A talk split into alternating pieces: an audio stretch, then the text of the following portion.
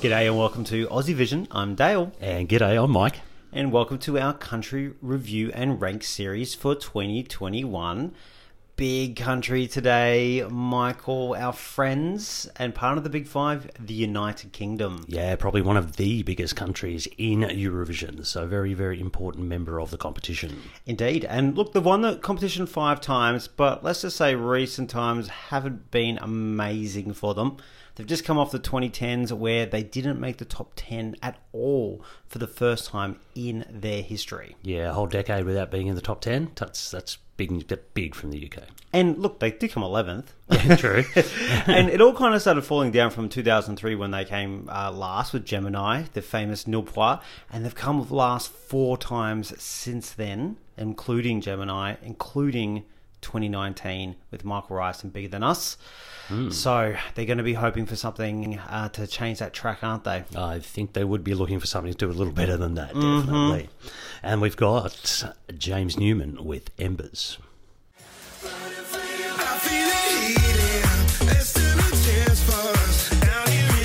Yeah,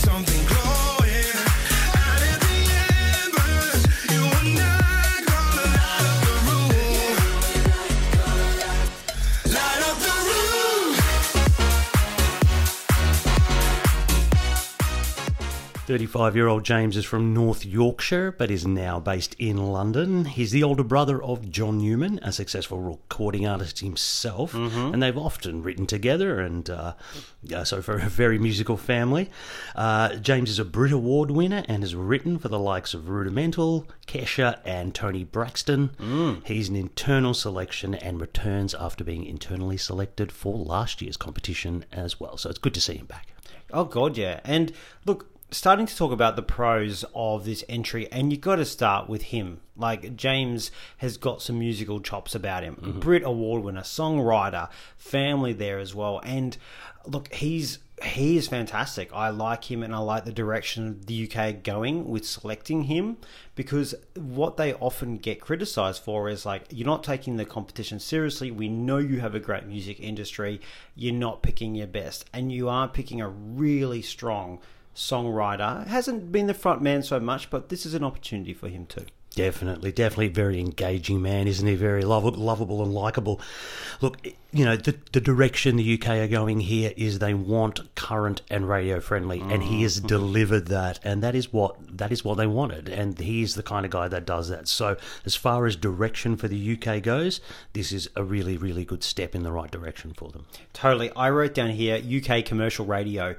This does sound. This song sounds like something off commercial radio in mm-hmm. the UK maybe not 2021 I will say. Maybe a couple of years ago but look it's in it's in the vicinity. Yeah. And it's not impossible to hear this on the radio and I think that is a great tick not just for the respect of sending something of their industry but we know we know juries anything that you can play on the radio juries genuine generally they give it points. Yeah they'll take notice of it won't they Look, I mean, he wanted to deliver an upbeat and uplifting song this year just because of the situation, etc., and he certainly achieved that. This has got a real feel-good factor to it, and um, yeah, like this, this is going to be liked by a lot, a lot of people. And I think there is more televote appeal perhaps in this year's song compared to last year. Um, I think this this is something that could capture more people. It is it's fun, it's upbeat. There is a lot of fun and upbeat songs. Mm-hmm. But look, I think they wanted to bring something like that that works for radio and that could actually work for both a jury and a televote. And I think they they've got something that could potentially work in that that direction. So it's got to be a pro. They've gone that side to a point. Definitely. And like all good radio songs, there's some really good hooks in here. You know, there mm. definitely is. Obviously, you've got the horn part of it. yep, yep, That's yep. obviously, but also little things like the light up the room line is, is mm. sticks in your head. Yeah. And you've got to have those little, those little things for people to grab onto in order to get their attention and get those votes. And I think the horn bit's really good because I remember when I first heard it a couple of times, I was like, you've got this great guy who can sing, and then you've got this horn section. I mean, sorry, you've got this instrumental. What's he going to just do? But hey, you can have fun with the horns and you yep. can do stuff. And it is another little thing that could use for staging here. And I do think there's staging potential. There's a good team behind um, this entry. Like, this is not previous kind of versions of UK sending stuff out because let's face it, they've struggled. Except Lucy Jones smashed some staging there. Mhm, that was good. That really lifted, and I think they're going to do a good job with the staging and the song. I think in itself gives an opportunity for good staging. Definitely lends itself to staging, doesn't it? And I got here also that there's almost like a 90s house bass line that Yeah. really underpins this song. And I think that that brings a, real lively element to it. And it's also a very familiar element for people as well that they're going to hear, particularly people of a certain age, Dale, uh, who may be remembering 90s house. I mean, the kids call it nostalgia nowadays, don't they? But um, so I think that's there. And that, that also is something that people can grab onto. Yeah, totally. Look, a lot of good stuff there for the Mm-hmm. UK, but you know, as all entries this year we're talking about, there's drawbacks of every song, and there are definitely drawbacks here. Do you want to kick us off? Yeah, and I think you kind of touched on it. It is radio friendly, but it's not Radio 1. I think we're more Radio 2 here, and I believe it isn't getting played on Radio 2. But so as far as the, the top tier of sort of commercial songs, we're probably not quite there. Yeah, and look, uh, it's and that kind of comes to me a, uh, and a little bit on this side of things about. Oh, I hate to call it the mid range of death. It is a potential here for sure because I think, and as much as I said it's a positive, they've gone in a televote direction. That can sometimes fail on you for a result. Hmm. So if you go for something very jury friendly, you're going to get some guaranteed points. It doesn't matter if you don't do well at televote, uh, aka don't come easy. Australia, we know we've been through this. we've also been through We Got Love, which tried to kind of bridge both sides and kind of didn't please anyone in a hmm. way. And I feel they've got to be careful not to go down this route because I think last year had more jury appeal. Mm-hmm. Didn't think it had the televote appeal there, hmm. but I didn't think so much. Okay. But I think this has got that kind of risk of go for it, but it can backfire on you, and then you can be everyone's 15th place and not get any points. Well, you're going to get points, but not a lot. Yeah. Um, I've got he, he's a good vocalist, and everything I've seen from him seems pretty good, but he's not a great vocalist. And and I think for that, the live is going to be quite a challenge for him, I think, to bring this across. It's a big upbeat song. And I don't, I'm not sure he's got the big upbeat vocal to go with it. Look, I'll disagree with you, but agree with you. I do think he's a good. Uh, a good vocalist, but he's not a frontman. He hasn't been a frontman before. He doesn't have this experience of being a frontman, particularly in front of 200 million people. He's more been the backing thing, the songwriter, whatever. Do I think he's talented amazingly? But Oh, the, sure. the experience of being out there as a frontman is a, it's a very different thing. Um, so that uh, you got to have a question mark there. Yeah, and I mean, you mentioned staging, and I'm really interested to see what the UK bring to this because I think there is challenges here, particularly in how he fits into the staging because he's going to be expected to, you know, belt out this vocal. Is he going to be expected to do some dancing and stuff like that? He doesn't really strike me as a kind of, you know, choreography kind of guy. Well, he's no Eleni Foureira, and not many people are. Exactly, yeah, Yeah. yeah. So, so how do you kind of maneuver the staging around him being able to deliver a vocal? Yeah. But you have movement and other things happening in moments, particularly during that instrumental breakdown. Definitely, because that's going to need that bang and that power and that, that capture attention. So is it, there is a challenge there. And when you got horns, and Yes. horns can work really like we saw um, for anyone who watched the Norwegian national final, that was a brilliant use of bringing in, the whole song was basically horns, and they made it fun and impactful without being novelty. With Blåsemafian, Yeah. Now we know Moldova's done the sax with the kind of like um, you know novelty factor in the past with their big sax guy. How is UK going to do this? Yeah. Are they going to find a way to straddle it not being novelty? Because if you start going that direction, that's what puts people's noi- noses out of joint with UK, like not taking this seriously. Mm-hmm. So you got to be careful not to make it like silly. Yes, It's gonna, and I think a lot's gonna rest on that instrumental part. but you still need fun. Yeah, how do you do that without being? Yeah, it's a, it's tricky. I would also throw in you pretty much know Malta's going to be in that grand final. They've got a horn sort of part as well, so you're not going to be the Lone Ranger when it comes to there could be the horn comparison. And Malta's horn thing has got more probably stickability there, and um, I think works maybe better with the song. So look, I, I think the only other con I want to throw in Yep. here is look, it's UK. Look, I don't think it's a situation where a lot of people, the kind of locals in UK, go, everyone hates us. Mm-hmm. But there's an expectation of the UK that no other country, I don't think, has. They're the best music industry in Europe. Yeah. You've got to overcome that. We always talk about brand and what people expect from a country. And the reason I think sometimes they get, at times, slightly harshly treated is like, we know how good you are. Yes. And when you don't deliver it, we're not going to reward you for that because Mm-hmm. you're not taking it seriously, and the rest of us are. Yeah, I've also got to say their domestic audience can be some of their biggest critics as well. Oh, 100% the worst. so getting some positivity around and a bit of a buzz around the entry can be difficult for the UK, and I think Mm. that that's always the case.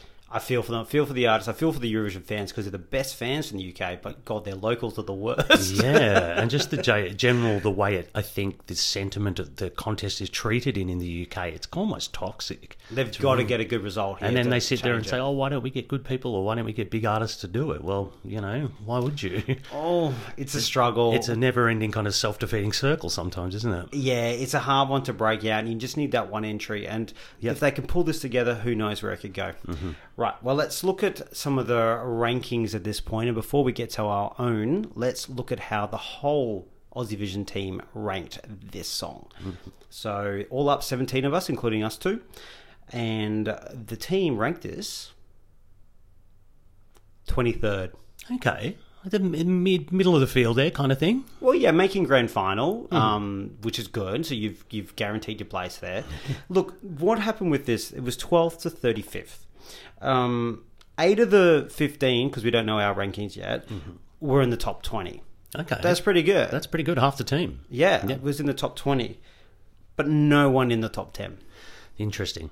And even though they came twenty third, only six countries didn't have anyone put it in the top ten, and the UK were one of them. Okay, interesting. So that kind of thing we talk about being mid-range, it is a concern.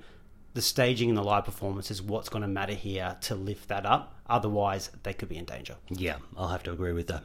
Okay, we're going to hear from two of the team, one of the higher voters and one of the lower voters. It is Wade and Miles.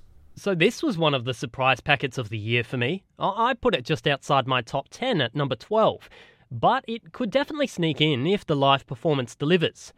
What I like about this song is its simplicity. It is incredibly radio friendly and the 3 minutes soar by. And while it is somewhat safe melody and sound wise, I instantly get swept up in the positivity of the song overall. The brass instruments and James's voice, they're standouts. And this gives me a similar vibe to Blåsemafian's song Let Loose in the Norwegian national finals this year. I also don't find this song as derivative as some of the other upbeat songs of 2021. I also really like the metaphors in the lyrics. It's just a really fun song to me, and I hope this ends up on the left side of the board in the grand final. just listening to the song, I just feel like it's first of all, it's come a little bit late in the cycle for me to kind of really fall in love with it. But second of all, it really doesn't have anything unique about it. It doesn't screech, you know, Eurovision. It seems a bit too radio friendly to me. I don't know. Um, and there's no real moment, I feel like, where it'll be a true audience performer connection. I just always look for that. It's either a high note or a, you know, a big dance drop, and I'm just not sure it really has either of those. So I'd love to see James do well. He seems like a great bloke, but just didn't grab me.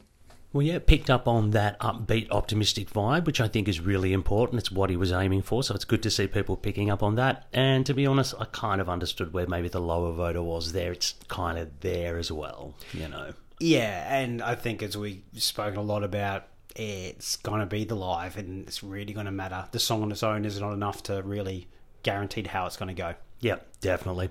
Let's get on to our infamous rap and rank yep, style. indeed. All right, first and foremost, I'm really happy that James gets his moment on the Eurovision stage, or the remote stage if that's the case. but either way, he's such a good guy. He's such a, an engaging character, and I think it's so important to, for the UK to see him get his moment. Um, look, I did struggle to connect with this song immediately.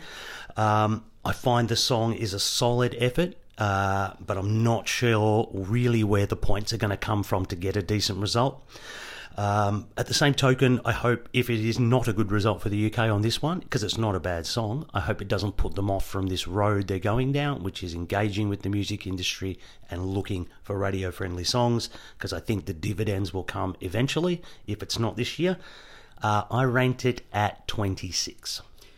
26. Look, I have to admit, it's probably gone up a few places for me since we did the rankings, but not a lot. It'd be probably on the edge of the 20, maybe. Okay, fair enough, fair enough. Um, look, for my rap, look, I really do like this. Um, it took me a while to work out how I felt about it because I was like, do I really like it or just kind of like it? And I think it's that kind of song, um, which we've alluded to quite a few times.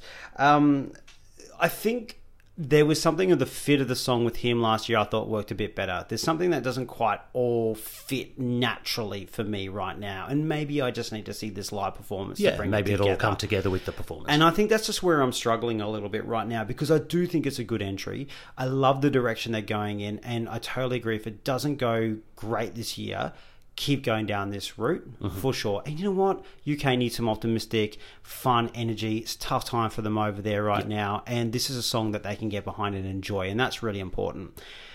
For me, this is in 21st place. okay, it's about, you know, probably where the team and everyone is at this point. Yeah, pretty just a little bit above the team there, and I think it's one of those ones that can certainly rise live, um, but also could certainly drop as well if it doesn't quite come together. Yeah, I, as I said, I had a little difficulty with it at the start, but it's certainly growing on me, and I find myself singing it sometimes. So yeah. Totally. The more Good you song. hear it, the more you like it. Good Yeah, song. which is really really good. Well, look, good direction for UK. Uh, tell us if you think that you think it's going to do a lot better than we've uh, indicated here. Who knows? It's up in the air for us right now, but let us know on our socials at AussieVisionNet across the board, and make sure you subscribe to the podcast so you can hear what we say about other countries. yeah. All right, thanks for joining us, guys. Good luck. All right, see you later. Bye. Bye.